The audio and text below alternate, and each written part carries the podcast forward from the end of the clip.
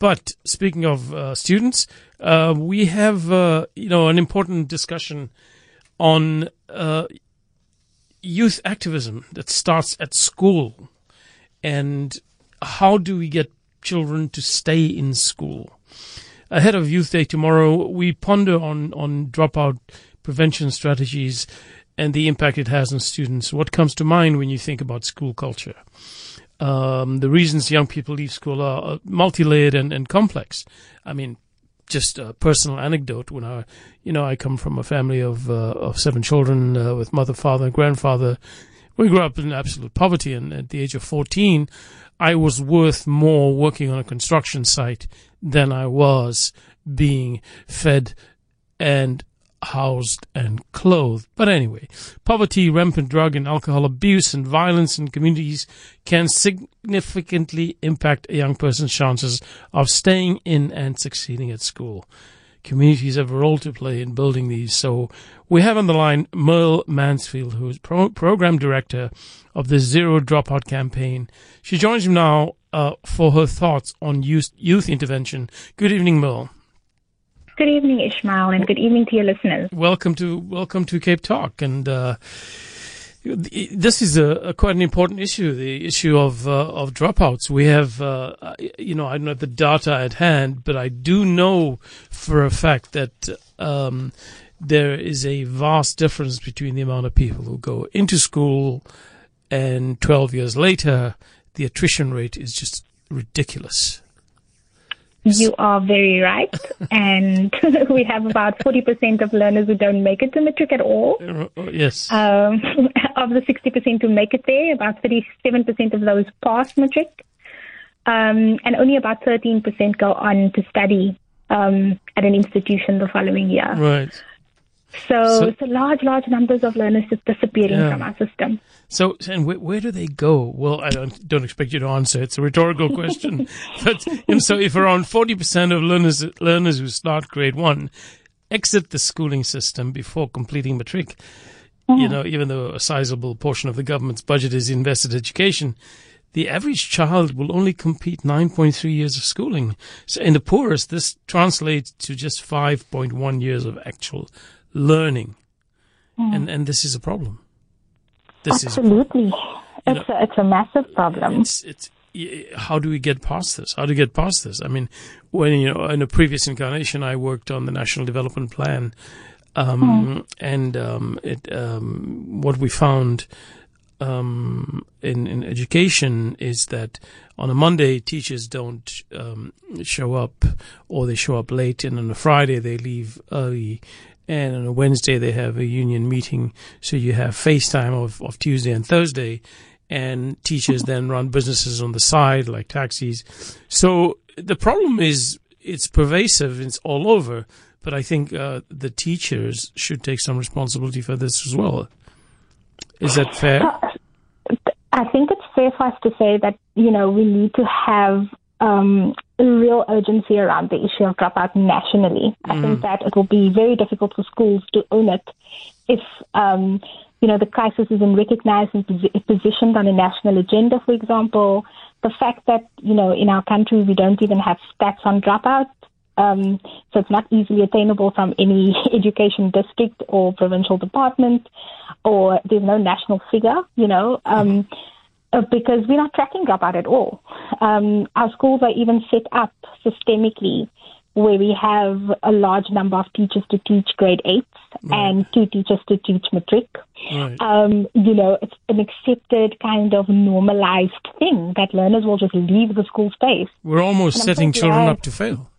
Exactly. I'm so glad you shared your story just before the interview oh, because. Oh, sorry. no, that's absolutely, it's fantastic. I think, Ishmael, if more people started talking about the realities of what actual, what young people need to face within their daily lives, we'd start looking at dropout as not a you know, often when I talk to people, they say, "Oh, kids are lazy, they're naughty." You No. know, these young people don't want to do anything.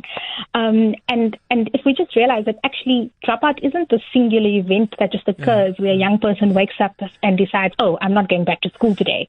You know, it's it's actually a long process of disengagement over time, Yeah. where young people are facing so many barriers, you know, to make it and to hold their grip on education. So, But Merle, I, I, I just need to, I really need to say this. I, I, although I said what I said, and it was really tough coming from a family of seven children, and it was difficult to raise seven children in absolute poverty.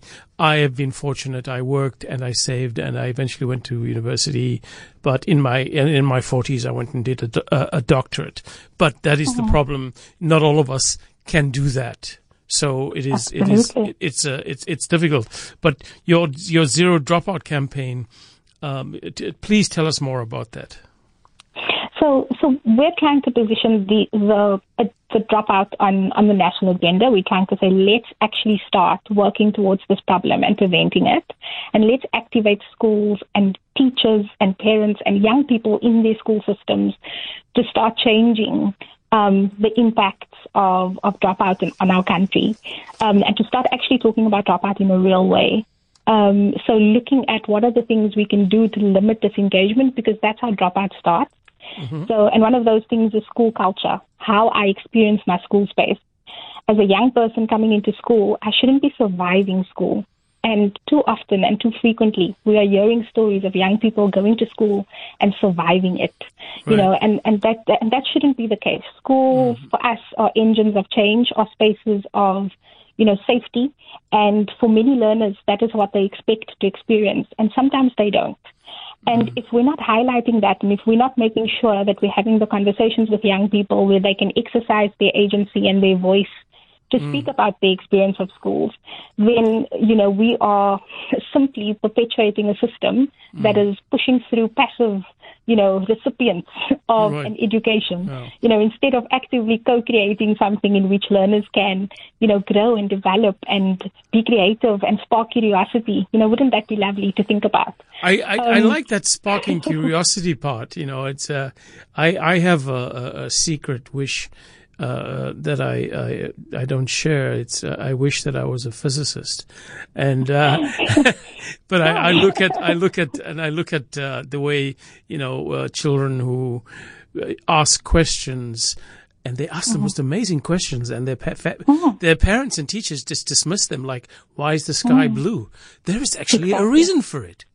Yeah. Why is the grass green? There is a reason for it. So that curiosity, we shouldn't kill that curiosity. That's it's. Absolutely.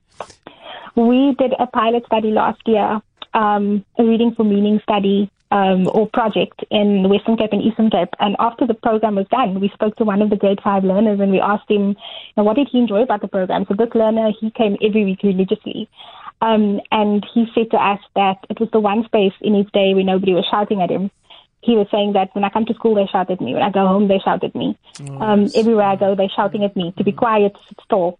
And this was the one space in which I didn't have to be quiet, you know, and and people were respecting me. And I think just in school spaces, if we start seeing young people as people with potential, you know, um, and we start engaging respectful relationships between teachers and learners, I mean, And- you know, there's there's there's great potential. And unleashing their imagination. Absolutely. For them to start, you know, thinking that their questions are valid, you know, that this enthusiasm and curiosity isn't stupid. I don't have to think a particular way. I can interrogate something. That's correct. Um, imagine what that can, you know, allow for young people if they can, if they can dream that freely, if they can think that freely. Um, right. And and the potential that lies within that for for a third of our country's population who are young. so, Mer, before I let you go, let me read out. Uh, if you want to find out more about uh, the Zero Dropout uh, campaign, you can go to https forward slash forward slash dgmt.co.za forward slash dropout or follow them on Twitter and Facebook. Merle, I want to thank you for joining us this evening. Uh, education is something that is very dear to my heart.